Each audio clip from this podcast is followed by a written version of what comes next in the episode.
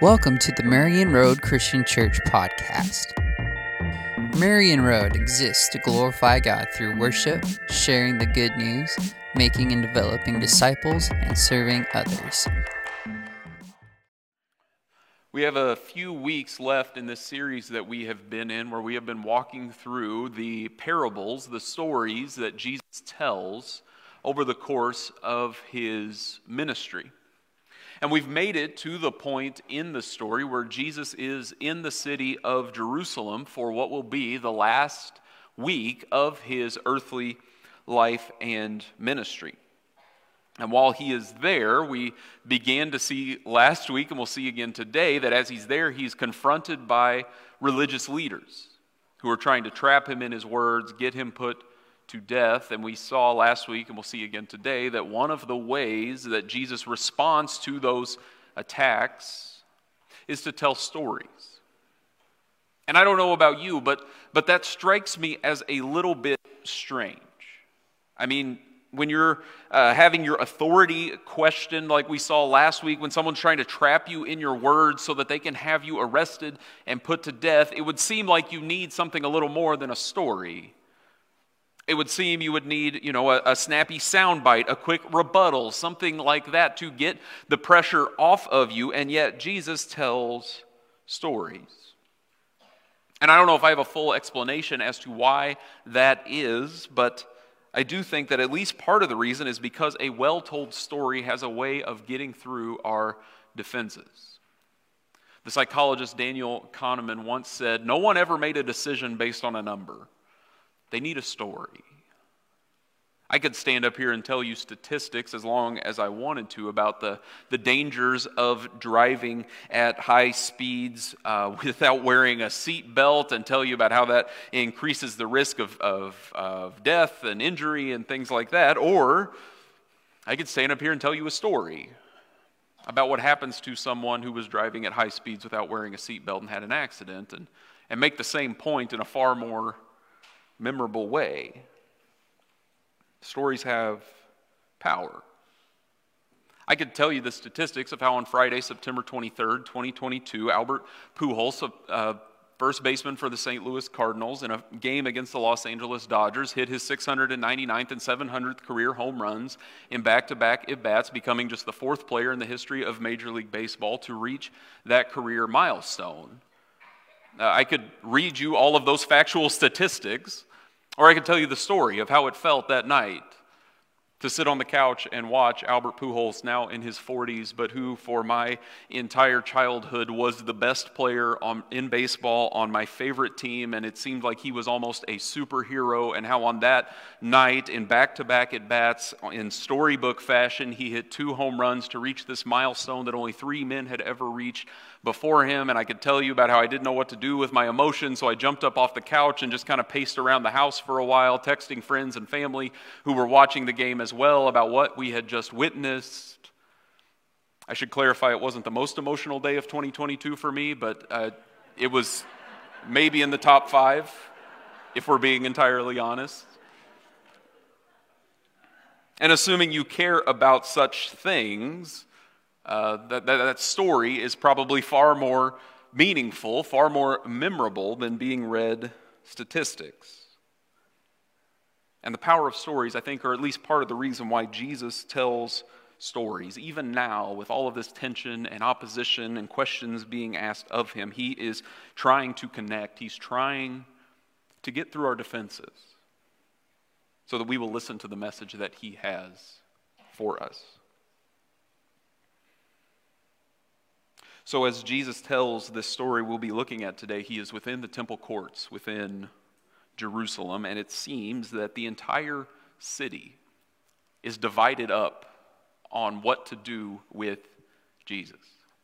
You have some who are convinced that he is the Messiah who at any moment now is going to rise up and take his rightful place as the ruler of God's people. He's going to kick out the oppressive Romans. He's going to set up God's people as as the dominant force in this region again. And then you have the crowd that is convinced that he is a fraud, that he is not who he claims to be, that he has to be stopped no matter what the cost. And that voice of opposition will grow louder and louder as the week progresses. Jesus has been dealing with both of these crowds from the moment he walked into Jerusalem on Palm Sunday. And as we read the story, we saw, we've seen that Jesus has been sort of on the defensive, we might say. In the passage Curtis walked us through last week, Jesus has someone come to him with a question, and he is on the defensive, reacts to them, and tells them this story. And if I can put it in those terms, Jesus goes on the offensive in the passage we're going to look at today by telling the story of, an, of a man who owned a vineyard. Jesus reacts to the opposition against him, not with a lecture, but with a story to give a picture of what it looks like to be a part of his kingdom and the consequences of rejecting him. But before we get into the story Jesus tells here, we need to take just a step back and ask the question of why Jesus tells this specific story involving a vineyard because we get a similar story like it in the Old Testament. In Isaiah chapter 5, we are told the story by the prophet Isaiah of a man who plants a vineyard, and this man pulls out all the stops to make sure that his vineyard can be as fruitful as possible. And Isaiah says, after all that work, harvest season comes, and it doesn't produce any grapes. And so it would make sense, any good farmer would say, that if your, your land's not being productive, you must have done something wrong, so there's nothing to do but tear it all down and start over. And Isaiah tells that story, and he points his finger at his fellow Israelites, and he says in Isaiah 5 7, the vineyard of the Lord Almighty is the nation of Israel. And the people of Judah are the vines he delighted in. And he looked for justice, but saw bloodshed, for righteousness, but heard cries of distress. Isaiah says God is this vineyard owner and his people were supposed to be a vineyard. And he had done all this work to establish them, to make sure they had everything they needed to flourish, to be light in a dark world, and they have not done it. And because they have not done it, judgment is on the way because God's people have not followed God's ways. And what follows in history is exile the empires of Assyria and Babylon coming in, taking God's people out of the land God had given them. All the while, prophets continue to come to God's people and tell them to hold on, to listen to what God is saying, to repent, to turn around, to do what God calls them to do. Because if we do, if we repent, if we follow God's ways again, there will be restoration. And now that one has come, and like Isaiah, he tells a story about a vineyard to show what is to come for God's people. We're going to be reading from Mark chapter 12. Mark says that Jesus then began to speak to them in parables. A man planted a vineyard. He put a wall around it, dug a pit for the wine press, and built a watchtower. Then he rented the vineyard to some owners and moved to another place. At the harvest time, he sent a servant to the tenants to collect from them some of the fruit of the vineyard. But they seized him, beat him, and sent him away empty handed. Then he, he sent another servant to them. They struck this man on the head and treated him shamefully. He sent still another, and that one they killed. He sent many others. Some of them they beat, others they killed. He had one left to send a son whom he loved. He sent him last of all, saying, They will respect my son. But the tenants said to one another, Well, this is the heir. Come, uh, let's kill him, and the inheritance will be ours. So they took him and killed him and threw him out of the vineyard. What then will the owner of the vineyard do? He will come and kill those tenants and give the vineyard to others. Haven't you read this passage of Scripture? The stone the builders rejected has become the cornerstone. The Lord has done this and it is marvelous in our eyes. An arrangement like this, where a landowner would rent out his land and then go away, was pretty common in Jesus' day, a world where a majority of the land was owned by a minority of the people. But before that happens, this vineyard owner puts in a lot of work. If you notice, he puts up a wall to keep out any animals. He digs a pit so that the grapes can be pressed in a wine press right there on site. He puts up a watchtower to keep an eye on the surroundings. And then he puts together a lease agreement. He puts some tenants in charge and leaves. And Jesus doesn't walk through all the details, but it sounds like, based on what he is describing, that this is a brand new vineyard. And so, because this is a new vineyard, it's going to be a couple years before uh, that first crop comes in. And apparently, in those intervening years, uh, these tenants have developed a mindset of squatters' rights. I mean, the owner's been gone for a while. It's we are the ones actually putting in all the work. This owner might not even remember he owns this vineyard. I mean, for all intents and purposes, this is ex- basically our vineyard. Let's do as we please. The expression possession is nine tenths of the law wasn't around in Jesus' day, at least as far as I know, but, but that's essentially their assumption. Some of my favorite shoes that I own are, are sandals that are called Chacos. And Chacos are great, and they're not paying me to say any of this, but if they wanted an endorsement deal with me, I'd be glad to do it. Uh, Chacos are great because on the bottom they're basically tennis shoes, but they've got straps and things, so they're sandals on the top, so you get the comfort of sandals and the practicality of tennis shoes all in one. And you didn't need to know all of that, but I felt like it was worth sharing. But I came across my first pair of Chacos as a gift. A friend of mine had an extra pair, and I was looking for some for a summer. And he said, Well, how about you just borrow mine and you can just wear them for the summer? If you like them, once we get to the end of the summer, maybe you can buy them for me or something and we'll work it out. So that's what we do, and, and I thought they were great. And fast forward a couple years, and the Chacos are starting to get a little worn out. I've, I've started to notice that when I walk, the bottom uh, is, is not fully attached. It kind of makes a flapping sound every time I take a step. So I feel like something might need to be done about that. So I say to uh, my friend who actually gave me the Chacos, I said, hey, you know, uh, we were just making conversation. I said, hey, the, the Chacos you gave me actually are kind of starting to get worn out. I'm thinking I'm going to have to buy a pair to replace them. And his response was something to the effect of, so does that mean now I'm going to get paid for the Chacos that I was supposed to sell to you? Which was not a thought that had crossed my mind. But because the, the shoes had been in my possession the entire time, I assumed they were mine to do with as I pleased and that I could just get rid of them, replace them however I, however I saw fit. And the tenants of this vineyard are having that same thought. Only their response to being confronted with the fact that they don't actually own this land takes a darker turn. Harvest season comes and so, as would be expected, the owner of the vineyard sends one of his servants to go and collect his share of the harvest. And the tenants beat him and send him back empty handed. The owner assumes there must have been some sort of misunderstanding. We've got some sort of problem here, so I'll send another servant to straighten things out. And this one is mocked and treated shamefully and given some sort of head injury and sent back as well. He sends another servant, and, and the third servant doesn't make it back empty handed because he doesn't make it back at all because when he shows up in the vineyard, he's put to death by the tenants. And it would seem that the point has been made at this point, but apparently this vineyard owner is either too dense or too optimistic or something else is going on. He keeps sending servants one after another, each one of them not collecting what is rightfully the owner's, each one of them uh, experiencing some sort of hardship because they were sent by the owner of the vineyard. So, what's a vineyard owner to do? It would seem the point's been made at this point, and it would seem that drastic action needs to be taken. But what is that action supposed to be? I mean, is it force? Is it a social media campaign? Is it reporting them to the authorities?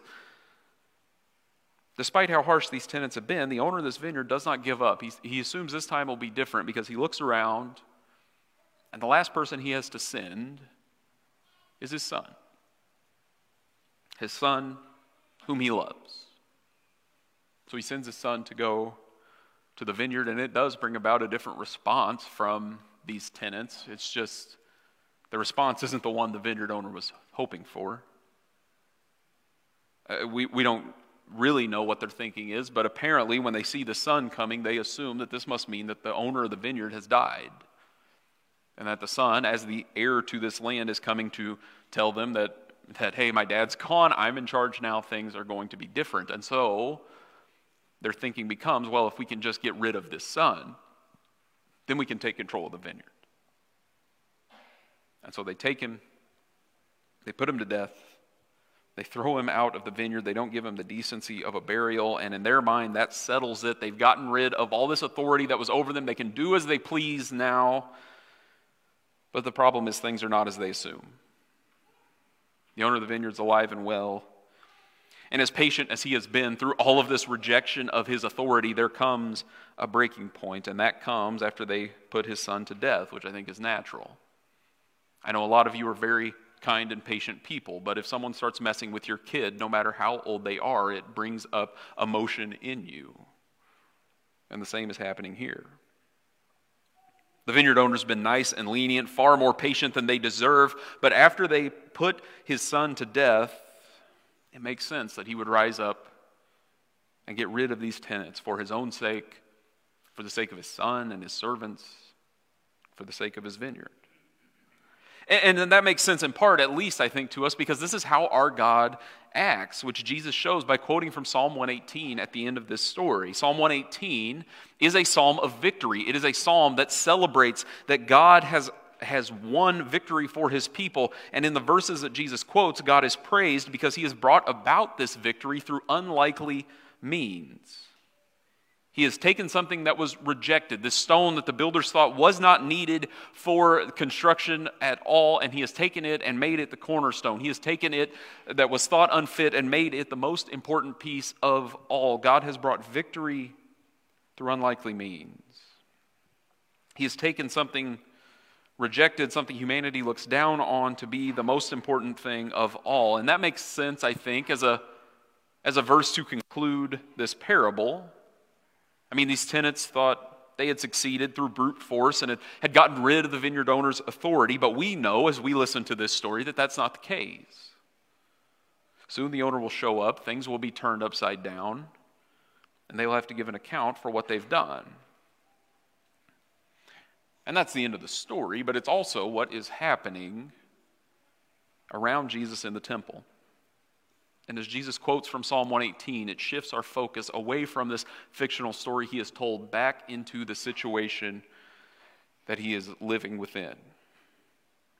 Because God has always worked through unlikely ways, taking stones that were rejected and making them the cornerstone, taking things that would seem insignificant and elevating them to prominence. And he's doing the same thing through this carpenter from Nazareth. And the religious leaders who thought they were prepared for God to send his Messiah are missing it because they are like the tenants, trying to get rid of the authority of the owner. And now the owner has sent his son, giving them one last chance to recognize his authority, and instead they are rubbing their hands together because they see an opportunity. If we can just get rid of the son, then everything will be as we want it. And at this moment, the the other shoe drops, and the religious leaders realize Jesus has told this story about them, has gotten through their defenses. And the last verse of this passage shows us how they recognize it. In verse 12, it says, Then the chief priests, the teachers of the law, and the elders looked for a way to arrest him because they knew he had spoken the parable against them.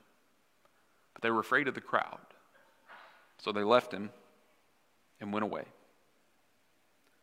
Parables always call us to respond.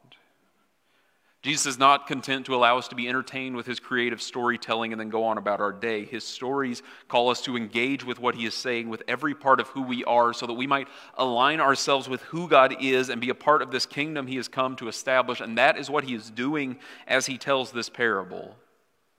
He's putting these religious leaders on the spot so that hopefully they will hear what he is saying and stop trying to take control of this vineyard for themselves that was never supposed to be theirs to begin with. They would stop their scheming to murder the son. And yet, all they hear is Jesus criticizing their way of operating. And they don't like being told they're wrong. So they walk away angry, even more entrenched against Jesus, even more convinced that he's a fraud that has to be dealt with, and even more aware that it will be tricky to do so because the crowds continue to swell every time Jesus speaks. The story from Jesus exposes that they are doing the very thing that the opponents of God have always done. Isaiah had criticized the people in his day because God had called them to be faithful and to, to be a fruitful vineyard, and they had not. Time and time again, God had sent his servants to his people. He had sent the prophets and calling them to repent, and they had refused. They'd beaten the prophets, mistreated them, sent them away, generally ignored their message.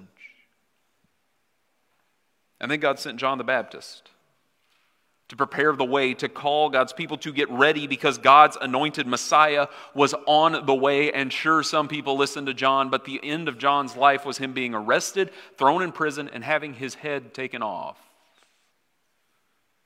And now Jesus has come, and the religious leaders are plotting to get rid of him as well. They had been entrusted by God to care for the vineyard of his people to get ready for the day when God would send his son to collect his share of the harvest, and instead they have assumed that the vineyard is theirs and therefore they can do as they please. And they may think that if they just get rid of the son, then all their problems will be over, but that will simply mean that the true owner of the vineyard will come and will deal with them. And Psalm 118 reminds us that this is how God has always acted. When Isaiah is called to be a prophet in Isaiah chapter 6, he is given this amazing vision of God's glory and awe and majesty, and he is overwhelmed with who God is, and he volunteers to be a prophet, uh, to do what God says, to proclaim his message to the people. And the response he gets from God, if I can paraphrase, is essentially, That's great, Isaiah, you're going to go do it, and no one's going to listen to you. You're probably just going to make the situation worse. But I will accomplish my purposes. It's not an encouraging scene. When God wanted a king after his own heart, he sends the prophet Samuel to the home of the farmer Jesse. Jesse has eight sons, and he says, One of these is going to be my king. And it turns out that the one who is going to be anointed to be king is the youngest son who wasn't even invited to the party because he was just a shepherd boy out taking care of the sheep. And God says, That is who will be my king. Not the most amazing picture of kingship we've ever seen, but the one God chooses. Psalm 118 celebrates that God has brought victory through means that seemed unlikely because that is how God works time and time again, and it is how he is working through Jesus. Despite opposition, in some mysterious way, his purposes will be accomplished. And these religious leaders might think getting rid of Jesus will mean success for their plans, but the reality is that it is through their schemes to get rid of Jesus that God will win the ultimate victory. And that's the other side of God working through unlikely means. Even when there's rejection of God and his messengers, God always sustains a remnant. The majority of people might have ignored the message God sent Isaiah with to the people, but there is a remnant that God works through. There was rejection in Psalm 118, but the fact that there are people around to write this psalm and sing it in celebration after the fact means that there are at least some who listened and some who participate in God's victory. There's always a remnant. There might be opposition as Jesus speaks here in the temple, and that opposition is just going to get louder and louder as the days proceed, and it might get to the point where there are only a handful of people still following Jesus as he dies on the cross, but there is always a remnant. They might not seem powerful or influential, but they are this group that stands in the long line of people that God has always worked through. And it will be through the rejection of Jesus and these people that God accomplishes his purposes. Because God will get what is his. There is no amount of scheming by the tenants that will be able to change the ownership of the vineyard. And the same will happen with these religious leaders. They have their schemes, but ownership of the vineyard has not changed hands. They might think they're in charge, but sooner or later, the owner is going to show up and will get what is rightfully his. And the way that comes about might look strange to our eyes, but that is how God has always worked. It might look like failure when the son is murdered, but it will look like victory when the son rises from the dead. And that's where this story is headed, even if we can't see it all from this one passage. So, because we know where the story is headed, we are left with the question of how we will respond. The religious leaders have made their decision by walking away from Jesus with their schemes to get rid of him. But if we listen to Jesus tell the story, the question is still open as to what we will do. Because Jesus is calling you and me to him just as much as he is calling these religious leaders. And through all of our scheming and plans of taking control for ourselves, Jesus calls us to him. Because God is still coming for what is his, and what is his is you and me. And for that reason, Jesus calls us to give up control of what was never ours to begin with and to simply come to Him as we are so that we might live within God's vineyard. God is still coming for what is His, even right now. Each and every one of us have been in that position of wanting to throw off the authority of the owner of the vineyard to get rid of God's authority in favor of our own. We've all been in the position of knowing what God asks of us and decide that it would be better if we put ourselves in charge. We know it's God's vineyard, but we sure think we could do a better job. I don't know what it is. Maybe, maybe we know that Scripture makes it very clear that sex is to be reserved between a man and a woman in a committed marriage to one another. It's just, sometimes it's easier to do what feels good. And we reject the owner of the vineyard. Maybe we know a verse of scripture like Ephesians 4:29 that says don't let any unwholesome talk come out of your mouth. It's just they seem to come out naturally. And those words of tearing other people down are just easier and simpler. And we reject the owner of the vineyard. Maybe we know that the way of Jesus, time and time again, calls us to a way of humility. That Jesus said he did not come to be served, but to serve and to give his life for us, and he invites us to do the same thing. It's just, if I don't fight for myself, who will? If I don't proclaim how great I am to the world around me, who will? Don't I have to make something of myself to make myself look good? And we reject the owner of the vineyard. Maybe we know that God is a God of truth from beginning to end. It's just sometimes the truth is uncomfortable and it feels awkward and will make us look like less if we're totally honest, so we just back away. It's easier to fudge the numbers a little bit, to just not be totally transparent, and that will make us look better. That will save us from hard conversations. That will just be simpler. And we reject the owner of the vineyard. I don't know what it is for you specifically, but I know each and every one of us, myself included, stands before God guilty. So, what is God to do when faced with a bunch of people who have rejected Him time and time again? Well, our God, who works through unlikely means, does that again by sending His one and only Son, whom He loves. And that Son comes to us and announces that the kingdom of God is here and that we might have life within that kingdom by following him. And there are some who reject him, there are some who put him to death, there are some who throw him out of the vineyard. But our God, who always works through unlikely means, does the unlikeliest thing of all and brings life out of death three days later. And through his victory and resurrection, we are invited to repent. Not because God has conquered us and wants to stand on our throats and triumph over us, but because, in spite of the fact that we have rejected Him time and time again, He still wants us to come and be a part of His vineyard. So, no matter who you are this morning, if you don't hear anything else I say, hear these words that are on the screen right now. God is coming for what is His, and what is His is you. He desires you. So come near to him.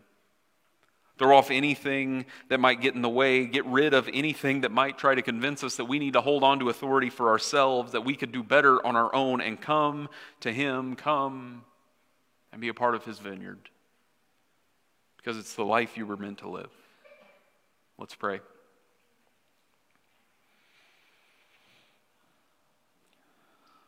Father, we confess before you our faults, our failures, the moments where we have wanted to fight for ourselves, decided we knew better, and cast off your authority to try to take control for ourselves. And we acknowledge that that does not work out well for us. And so we celebrate the fact that you come to us time and time again in your infinite patience and love. And you call us to you.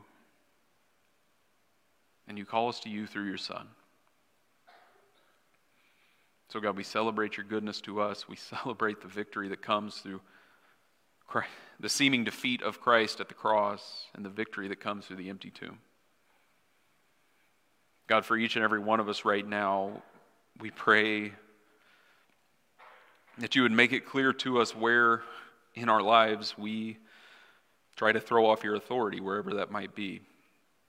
Not for the sake of guilt or shame, but for the sake of being formed into who you've created us to be.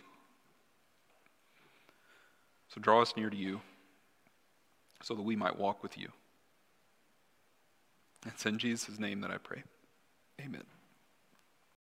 We hope that you were encouraged and challenged by this message given by our own senior pastor, Monty French.